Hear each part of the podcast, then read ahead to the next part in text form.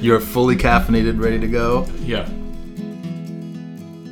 Welcome to the Climate Workshop podcast. I'm Peter Bowden. And I'm Tim DeChristopher. And we are working through the challenges of the climate crisis from the uncharted to the unthinkable. And the next step of that for you, Tim, is going back to trial. Yep, my favorite thing. Going to, to trial for uh, civil disobedience action in the summer of, of 2016. That was June 29th, 2016. Yes, um, and and this one is is uh, an exciting trial for me because uh, going to trial with 12 other people because we got 13 people on our on our defense team as defendants. Um, but but my involvement stems from from a, uh, an action that we ended up calling the Mass Graves Pipeline Protest, which is one of four actions that are part of this trial. Yeah, so it was one of one of many actions that were part of the sustained resistance campaign to the West Roxbury lateral natural gas pipeline that, that Spectra Energy was trying to put through that, that neighborhood of Boston. And, and there was a lot of resistance to that pipeline. You know, you and I were up there earlier mm-hmm. at a protest there in uh, November of 2015, I think. You know, so this was a campaign that had been going on for a while. And then at the beginning of the summer of 2016, there had been several civil disobedience actions where folks had gotten arrested there. 200 people have been arrested altogether over the course of that extended campaign. Right. Right. Yeah. And so, and so it was a big sustained campaign. And this was about, I don't know, halfway through it or so that um, I was reading the climate news as I try to do a lot. And, and there was a story about how Pakistan was digging anticipatory mass graves in anticipation of this heat wave that was coming because the year before they had been hit with this unprecedented heat wave and left with all these bodies with nothing to do with them. And and so this year they were digging mass graves knowing that climate change is at this point where they're just going to need mass graves whenever there's a heat wave coming. And even as somebody who pays a lot of attention to these kinds of, of stories, that one just really broke my heart in a whole new way and seemed so significant to me as kind of a uh, a dark milestone in the the exacerbation of the climate crisis mm-hmm. of of this age of anticipatory mass graves. Right. So you guys, you and there are a bunch of people involved in that action, set up a very different kind of protest. Tell us what that action looked like. Well, you know, it, it grew out of this this need to honor and grieve for for what was going on in Pakistan and the significance of that. But the other thing that struck me about that story was I was looking at the the video and the footage mm-hmm. of this long trench that they were digging as a mass grave. And I realized that looks just like the trench that they're digging through West Roxbury to lay this new frack gas pipeline. And of course, these things are connected. That if we're already to this point of the exacerbation of climate change, where we're in the age of anticipatory mass graves, then that means that every new natural gas infrastructure is going to mean a new mass grave somewhere in the world at some point in the world. And so we we wanted to connect these dots and so I reached out to a lot of the organizers that were spearheading this campaign of resistance in West Roxbury. And they had just had an action where a lot of clergy members were engaging in civil disobedience in, in front of the pipeline construction.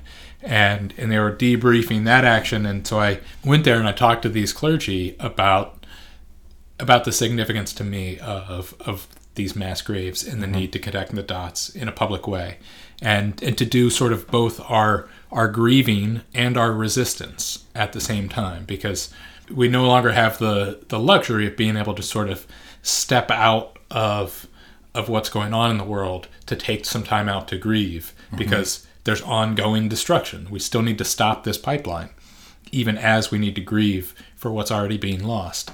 And so we need to find a way to hold that grief and resistance at the same time. And it and it really resonated for a lot of the, the clergy members who were there as well. I remember when when I said I wanted them to be involved in this action to to practice their mass grave eulogies as a part of this action and and as a necessary skill for a faith leader in, in a time of climate crisis. I remember when I said practice mass grave eulogies, that uh, Rabbi Shoshana Friedman like had this visceral reaction of just like oh like I had just like punched her in the stomach because of what of what mass graves represent in that in that cultural lineage for for Jewish people in in the of her generation. And so it was a it was a really really powerful emotionally heavy undertaking that, mm-hmm. that we were doing there. And so we ended up marching up the street with probably a couple hundred people mm-hmm. to to the point of, of that pipeline trench.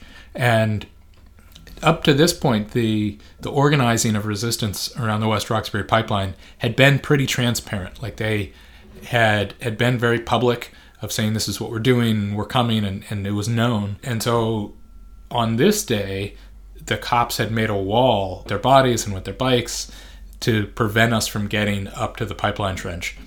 And it was the first time that they had done that in this campaign. And and so we were stopped there, and we ended up having that ceremony of of honoring what was going on in Pakistan. Death is a mystery. God is a mystery. But the cause of these deaths in this heat wave is no mystery.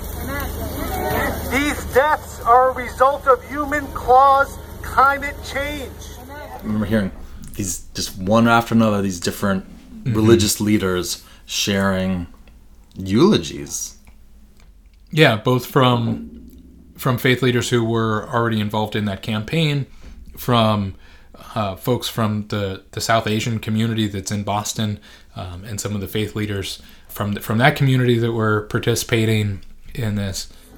So tonight we are here because we want to lay to rest the economy of extraction and exploitation. Yeah. It's killing our planet. It's killing our people. and it was really really powerful for a lot of us involved and it was authentic collective grieving there. I mean i remember just being really overwhelmed with emotion when it was my turn to speak. And um, and i had to take some time to calm myself down. I was just bawling there as soon as i tried to start speaking. We should play a clip of that. yeah. All right. when they dug that new mass grave in anticipation, one of the grave diggers who spoke to the reporter from Reuters, he said, Thanks to God that we are better prepared this year than last year when we had over a thousand bodies with nothing to do with them. Thanks to God that we are better prepared. I thought, what does that mean about the world that we are living in now? That someone would have to thank God, that what we have to be thankful to God for is that we can count on the fact that we will need mass graves. But what's a blessing to a grave digger is rarely a blessing to the rest of us.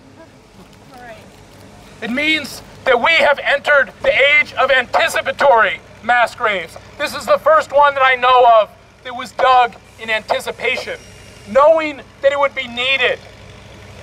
Not because of one tyrant or one attack that was making an, an, an assault on a community, but because of what we have all done to the world. And I think this new age that we are entering, this age of anticipatory mass graves, requires something new of us.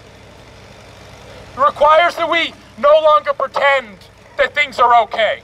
Yes. That's right. Yes. It requires that we no longer act like we can just turn away from what's happening in other places in the world. Yes. Yes. yes. And it requires that we can no longer pretend like what Spectra is doing here in West Roxbury is anything other than digging a mass grave. Yes. This is not just a pipeline trench. What they're digging is a mass grave. Yes. Because in this age of anticipatory mass graves, we know that every new fossil fuel development that commits us to burning fossil fuels for decades when we put in this infrastructure, we know that every new fossil fuel infrastructure will lead to another mass grave somewhere in the world. And we don't know where that mass grave might be. We don't know who will fill that mass grave. But we know that this mass grave that Spectra is digging here today, that this one is ours. That's right. Yes. That this one is being dug in our community. As Andrea Gibson says, a culture built on greed and destruction does not pick and choose who they kill. A culture built on greed and destruction does not pick and choose who they kill. All right. And this mass grave is being dug here today in our community. We do not get to choose who it will kill. So for now, this is our mass grave. It's ours that we take responsibility for as our community. That we take responsibility to find new ways of holding on to our humanity in this new era of anticipatory mass graves. An era that requires us to grieve deeply for what has already been lost and what will be lost. But in this new era, we can't just grieve like we have learned to grieve through so many generations, where we can take time off and step away from what's going on in the world and grieve privately, grieve in our own congregations, in our own homes.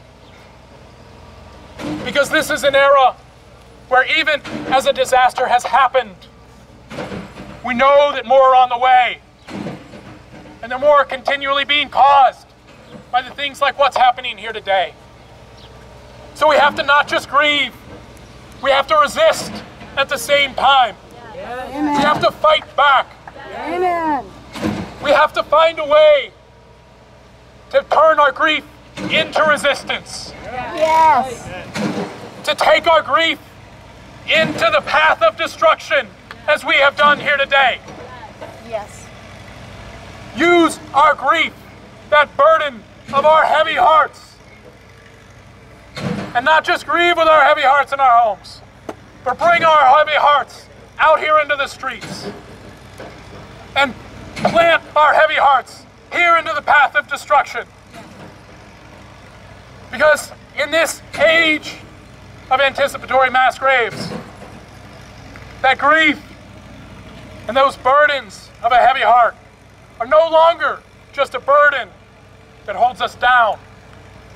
In these turbulent times, our heavy hearts are an anchor that can hold us to our humanity, that can hold us to our loved ones and our community, and hold us to our values and our principles of what we hold de- dear.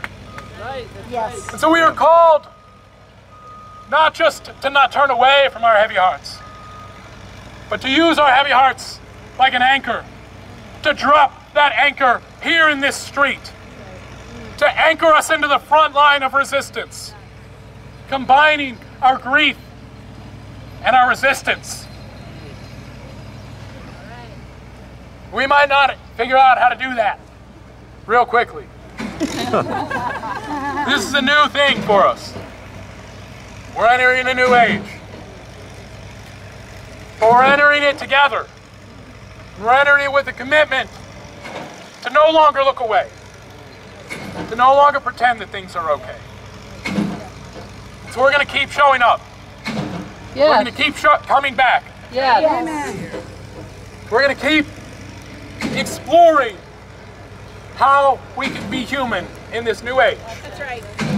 Keep exploring how we can combine our grief and our resistance and plant our hearts here in the path of destruction Yes. Yes. Amen.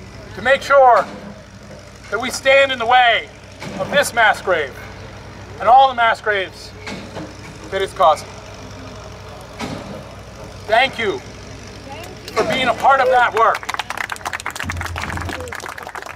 Powerful. Thank you for being a part Yeah, yeah, and and we were, you know, at that point we were holding that heavy energy of of our grief and our sorrow, and there was somewhat of a of an opportunity there to try to maneuver around the police and and push our way through and make our way to the grave. You know, you could hear in that clip, you could hear the construction equipment still going on. Yeah, there's an excavator in the background as y- you're all talking, digging the trench. I just remember watching the the excavator as you were talking. Yeah. Yeah. And at this point, we weren't stopping construction. You know, to, to be able to get around the cops at that point would have taken some uh, some sort of high energy uh, and some some energy of conflict and excitement. And we were so weighed down by that energy of, of grief and sorrow that we were holding at that moment that, that we weren't able to sort of hold both at once. And so we ended up retreating after having that ceremony, holding that space for about an hour, back to our gathering point and back to the, the local church where a lot of the organizing had happened and gathered up that, that energy of resistance and conflict that we needed. And we formulated a new plan to not just walk slowly up the street, but to move in really quickly and get into that trench the way we needed to.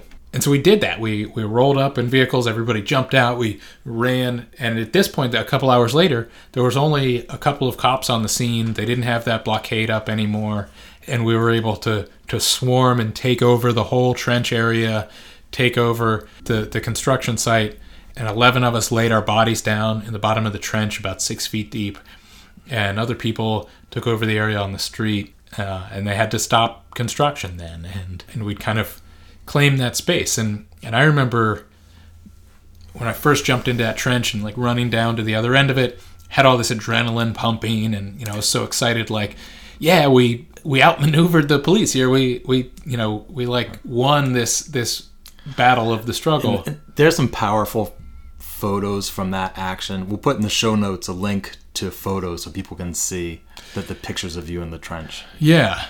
And and so I like had that adrenaline flowing until Reverend Mariama White Hammond stood up in the trench and and she basically began to preach and and began to hold that that energy that we'd had in the earlier part of the day of mm-hmm. of why we were there and and what this was all about. And for me that helped to let go of that adrenaline and to get back into that that mindset of, of reflection that that I was in earlier. And and that's kind of what I held then for the next few hours when we laid in the trench. Reverend Mariama was one of our very first guests. If you haven't listened to that episode, you can go back and check out our first episodes and give that a listen. Um, as as the police showed up and you know we continued to lay there once they arrested us. Um, and then they brought in the fire department to extract us, and they had to Right, because you weren't walking out. out. They had to right, remove you on a stretcher. yeah, yeah, which Oh man, and they did not want us to see what was going on. We were trying so hard to capture it. They did not. they, they had all the trucks blocking everything. Mm-hmm. But I kept walking around. By the end of that action, there were just fire trucks blocking, Yeah. completely blocking all the streets around. Uh, Yeah, I mean, we later found out that they used it as a training opportunity. really? um, yeah, I mean, because they were all kind of like having a good time, the firefighters were. But for me, I spent a lot of that time actually thinking about my own death and and and my mortality in relation to the folks who had who had died and and ended up in that mass grave in Pakistan. And and it was interesting. About a week before that, I was at a at a memorial service for my partner's grandfather who had passed away, and we you know we all filed past the the open grave and all looked mm-hmm. in and sort of said our last goodbyes, and and then I was laying six feet down in this trench, and all the workers and the fire firefighters and cops were passing by above me and sort of like looking down and muttering a few things and walking on. And so I had this experience of feeling like I was suddenly on the other side of Well, what I'd been in the week before. You're laying in what is essentially a grave, six feet down. Or how, how deep was the trench? It was it was six feet down, Right. literally, and and and that was part of our of our intention of what we were doing there was to use our bodies to redefine this trench as a mass grave, Right. To show that that what they are in fact digging is a mass grave, maybe not for for these people in this community, Not at for West Roxbury, time. but Right. Right, but a mass grave for someone at, at somewhere at, at some point in time.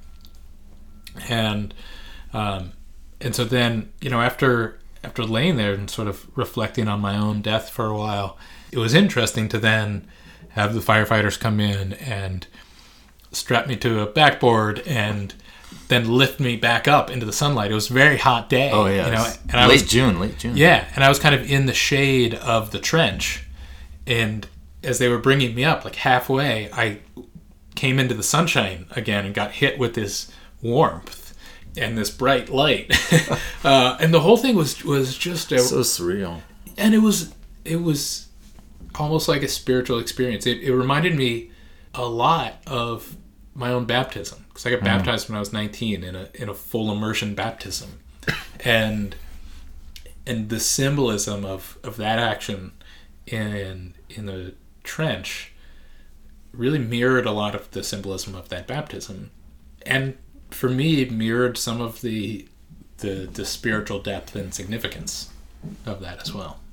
All right, well, so let's get it in a little bit to the details of the trial. Mm-hmm. So, you and maybe 12 or so people were going to trial March 27th. That includes four different actions, part of that trial. Yeah, you know, so so after that mass graves action, that campaign continued and and more people continued to resist.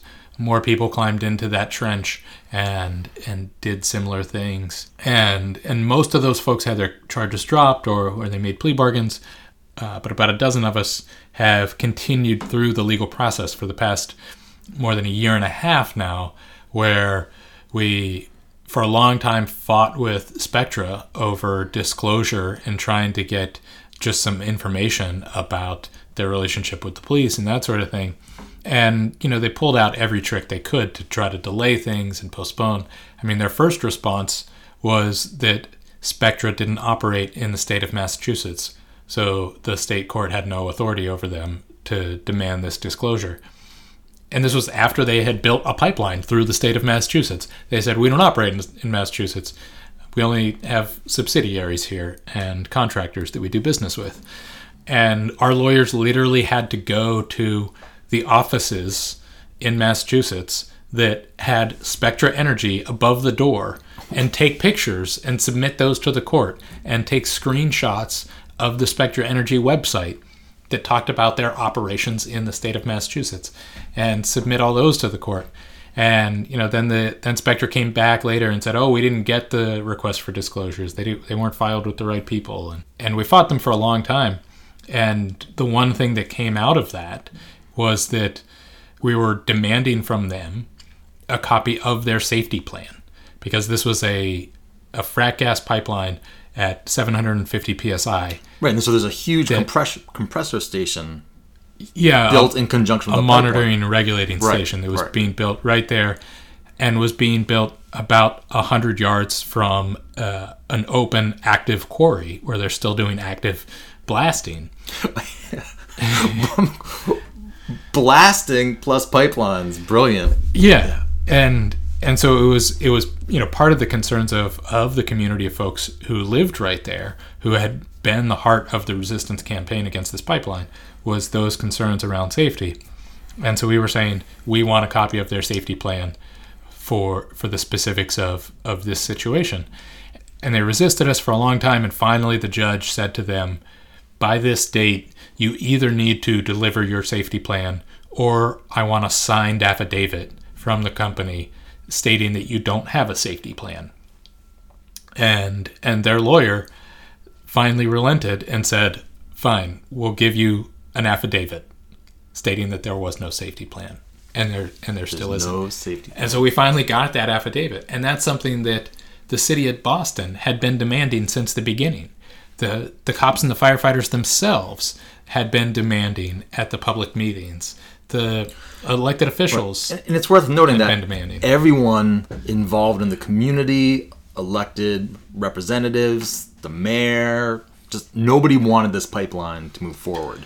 So there's really a battle between everyone in the local community and the state battling these other structures. Right. There's a great Q&A at one of the protests with Boston's Mayor Marty Walsh. I just want to. I just want to say to everybody. Um, I know this has been a long, hard process. Um, I know that that that you've been out here. Many of you have been out here for over a year. Uh, some of you, have been, some of you have been out for a year and a half every day. Where is she? Two years, right there. But you know, it, it- I want to thank you because because it, it, it shows passion, it shows concern. Um, I wish I could say something better. Um, I wish I could say that the city of Boston regulated this pipeline. I wish I could say the city of Boston had the ability to regulate the pipeline. Um, you know, this is where the separation of federal government versus state government versus city government uh, really affects people, affects people's lives. Um, you know, I spent 16 years as a state legislator, and we, we, we were able to do some great things there. But sometimes, when and I'm not blaming the federal government, but in this particular case, it just seems like there's been a complete um, ignoring the will of the people, and, and, and it really is concerning because we, we didn't even get our day in court per se. We are going to court, but we didn't even get our day in, in unofficial court. And you know, I've been mayor now for three years, and there's been plenty of proposals that um, people don't want.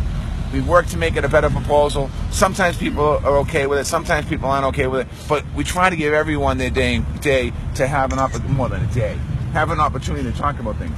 This has been completely um, by, by, by Spectra, by FERC, uh, completely ignoring the community, ignoring the wishes of the Yeah, community. and and so they'd all been been fighting this. The city council unan- unanimously opposed it. The city of Boston was suing FERC, the Federal Energy Regulatory Commission, to try to stop this pipeline. And so as as things progressed towards towards trial, we were finally able to get this statement that elected officials and representatives had been trying to get for two years at that point. and and so now we're actually moving into trial where we're able to make what's called the necessity defense, which is an argument that our actions were necessary to avert a greater harm, and and so we're making the case in our defense that that there was imminent harm coming from this pipeline. There was the possibility of harm coming from the pipeline if things didn't work as intended. Right. You know, if there was a complication like an explosion or leak um, that caused catastrophic local harm there in that community, but also the imminent harm if that pipeline did work as intended and did continue to, to flow natural gas through there and exacerbate the fracking that is going on in Pennsylvania, West Virginia, and Ohio, and and all of the the negative impacts that are afflicting those communities, and that natural gas continued to be delivered to places where it's going to be burned and continue to exacerbate the climate crisis. You know, so we're making that that case that there's an imminent harm here, and that there was no other al- alternative other than civil disobedience in order for us to try to avert that harm that that we had pursued all of the legal routes that there was a lot of community or residents there who had organized to try to stop this pipeline. There all the elected officials tried to stop this pipeline and there was nothing to be done within that system because the fossil fuel industry has so thoroughly corrupted our democratic process in this country that that there was a necessity to engage in civil disobedience. And the final thing that we have to prove for that defense is that there was a reasonable expectation that our actions could have actually prevented the harm in question. And and so we have to make the case that by organizing as a social movement and by engaging in civil disobedience, there's a reasonable expectation that that kind of people power can actually be effective at making change in society. And and so those are all you know really interesting points to have to argue in a court of law to argue the efficacy of civil disobedience and to argue that that there was no legal structure that that could have prevented this harm that we had no reasonable legal alternatives And other actions uh, where people have been arrested for civil disobedience have tried using this de- defense. There are times when judges have not allowed that to go forward. So, have you been approved that defense using the necessity defense at this point, or is it still a question of whether or not you'll be able to there's still some question around it. Um, our, although our judge at this point has been pretty positive. Um, you know, our judge has made the statement in court that that we have the right to use the necessity defense unless the prosecution can prove otherwise. If the prosecution can prove that we shouldn't be able to use it, and that's a pretty positive statement for judges to make. You know, this is the kind of defense that we, in especially with the Climate Disobedience Center, often try to make in a lot of cases, and and usually it's limited in one way or another. You know, in in my first trial for for the Bidder 70 action, it was completely shut down. We weren't able to say anything at all related to it. Um, you know, in the And you went to prison for yeah 21 months. yeah over in this part of the country, the it the in the lobster boat trial where Jay O'Hara and Ken Ward anchored a lobster boat, Somerset, Mass. The lobster boat blockade. um, Fall River, Fall River. Fall Yeah. River. Okay. um, where they blockaded the the Brayton Point coal-fired power plant and prevented a shipment of West Virginia coal from being delivered there. Um, you know, they they had initial approval to make the necessity defense, but then on the first day of their trial, the prosecution came in and dropped the charges and actually joined them at the press conference and I mean had this very uh, unusual uh, result where the prosecutor said they're they're right. There's been a massive failure of political leadership on this issue um, that necessitates their kind of action. And I'm going to join you at the People's Climate March. Yeah, Which and he did. Yeah, and he did. um, you know, so that's obviously a very unusual outcome. Um, you know, we were also involved out in uh, in the West Coast with the Delta Five trial of folks that that blockaded um, an oil train carrying Bakken oil, and they were able to present the evidence for the necessity defense, but then not make the argument for the necessity defense in their closing statements, um, and the judge told the, the jury basically to ignore all of that evidence that they'd heard and that they weren't allowed to use it in, in their ruling.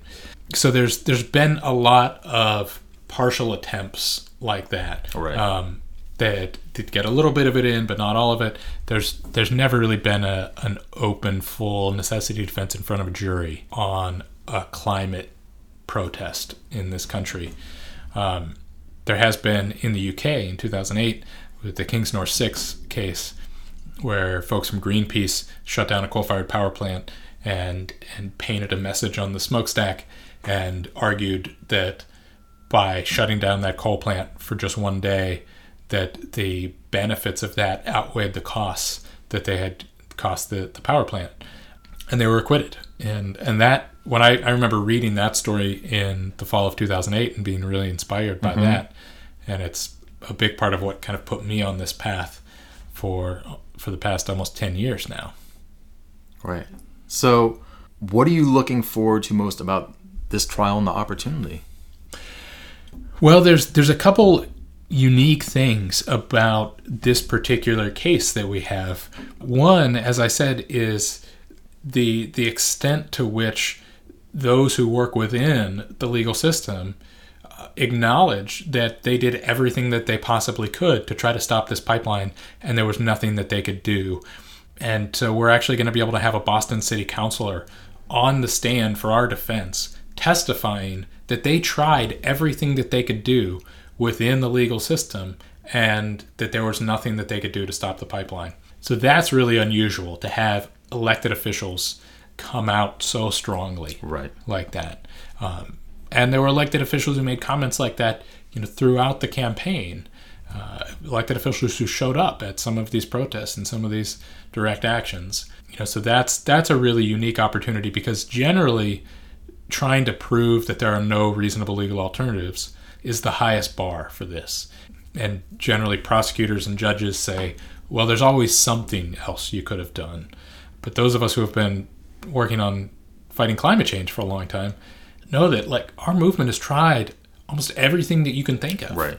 I mean, we, we could talk for hours just listing all of the different things that we've tried, even things that seem absurd.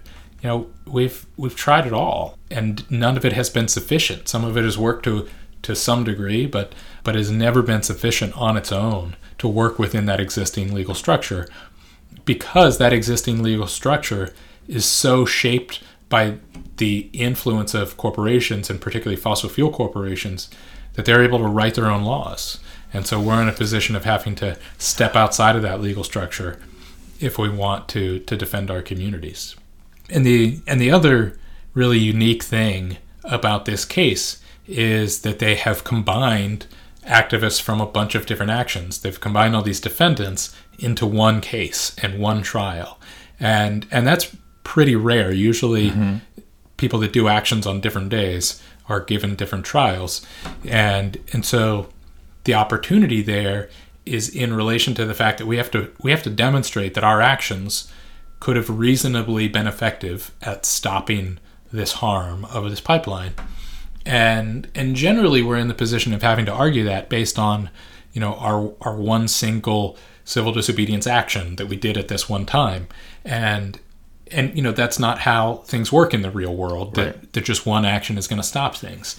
But in this case we get to, to argue the question of efficacy based on this sustained campaign of resistance with people doing actions over and over and over with wave after wave. And and that i think is is much more in alignment with how campaigns of resistance are actually successful and can actually be effective is when we continue those efforts over and over and over. That's when that's when we realistically can can believe in our power to to stop something like this project. Um, so it so it gives us a much stronger and more realistic footing to be arguing that we could have realistically stopped this thing So, for people who want to tune into the trial and mm-hmm. to follow the, the news of the trial, people who want to support legal funds, etc., what's the best way for them to connect with the trial? Well, the Climate Disobedience Center is really coordinating everything for for this trial defense, and so the the Climate Disobedience website at climatedisobedience.org is a great way to do it. People will be trying to report as things are, are happening with the climate trial hashtag climate trial um, on social media. So those are ways to support. Yeah, we'll we'll be trying to get the word out as much as we can as things are going on. So it should be an exciting opportunity. As we move towards closing this episode, what do you think are the potential outcomes of, the, of this trial if it is successful in your eyes? If this trial is successful, if it's What- yeah. yeah i mean there there are a lot of ifs Right. there Yeah, you know yeah. and a lot of things that could go wrong between now and then um, you know of course, you know the prosecution may very well say we don't even want to try this case it's too complicated for us and they might just dismiss the charges altogether but assuming that we're able to put this case on in the way that we want um, you know it's the part of the unique thing about civil disobedience trials like this is that it's pretty much the only opportunity that I know of where random people who really have no connection to this but are just forced to show up for jury duty are are basically forced to listen and pay attention to all the evidence for days on end. You know, we're going to be able to put uh, climate scientists like James Hansen on on the stand, uh, people like Bill McKibben on the stand, fracking experts like Ted Ock, social movement experts like Jamila Raqib, to to make this big case that the climate crisis is so severe and our government's reaction to it is so inadequate that there is a necessity for this kind of bold action. That's generally the case that we're making. And and we're able to make that case not just in a soundbite, not just in whatever we can squeeze into a 30 second spot on the media or into social media or what we can, you know, shout through a megaphone on the street when, you know, somebody might be passing by. But we're able to to make that as a coherent case for for many hours over the course of several days. And and people are required by the judge to pay attention. You know if they Right. if they start nodding off the judge is going to yell at that juror. Um, and and then they're required to to make a decision at the end of it and and so often in the climate movement or really any movement it- it's we're we're always dealing with a sort of fringe minority of of society and even when we get our biggest mass numbers together, like with the big climate march in New York City in 2014 that had 400,000 people marching mm-hmm. through the streets. It seemed huge, right? But, you know, that 400,000 people is a small fraction of even just the 20 million people that live in the metropolitan New York area, much less the, the people from around the country where, where folks had shown up from. Um, so what we're what we're advocating for can always be dismissed as just the the special interests of of this small group of people who care about this issue. But when when we can have juries, you know, hopefully regularly ha- trying these kind of cases and repeatedly coming to the conclusion that the climate crisis is so severe and our government's response is so inadequate that these kinds of dramatic actions are necessary, then it shows that this is not just a fringe, fringe issue, that this is something that that is really broadly understood or understandable to a wide range of society, and that a lot of people do actually care about this, even if they're not joining us in the streets for a march. Um, that's the opportunity that we have here, and it's a it's a unique one. You know, we can't we can't exactly be forcing people to to come to our meetings or or listen to our presentations in in other ways. You know, we're the only way we're able to compel people is through our own vulnerability and willingness to suffer the consequences of of going to jail or going to prison. And so that's that's a unique opportunity and and even though it's a long shot with each individual trial, it's it's one that I think is worth pursuing and an opportunity and a chance that our odds get a little better each time we try it. Our odds get a little better as the climate crisis continues to get worse and more obvious to a wider range of people. So, you know, it's one, it's something that I intend on continuing to pursue, whatever the outcome of this is. You know, I'm either going to be encouraged to try it again and make it happen again because we won, or I'm going to learn from the mistakes that I made this time and try to do it better the next time. Right. because we lost. Either way, I'm going to move forward and and look for other opportunities to engage in this kind of resistance and and create these kind of opportunities in the courtroom. Well, I was just so impressed by this campaign, by the numbers of people who showed up day after day to witness and protest and disrupt, and you know, two, 200 people arrested Mm-hmm. o- you know, over the sustained campaign was huge. Thank you for your work and activism. We are going to see you um, March 27th in trial. Yep. I'll be there supporting the trial. And for those of you who want to see, learn more about the action, visit climatedisobedience.org. And just everything you need to know about the trial, we'll put in the show notes for this episode. As always, thanks for listening to the Climate Workshop podcast. Our music is by our friend, colleague, and favorite troubadour, Brian Cahall. You can find us online at climateworkshop.org and on Facebook and Twitter at Climate Workshop. Climate Workshop podcast is made possible by our listener community. You can go to climateworkshop.org and click Become a Patron. We're in this together, so we appreciate your support. Still a light that flickers is a light that still burns on. A light that flickers is a light that still burns on. I take care of the spark, but baby, won't you lend your pretty little palm just to shield it from the wind? And honey, baby, maybe this light will be burning long. Ooh, ooh, ooh.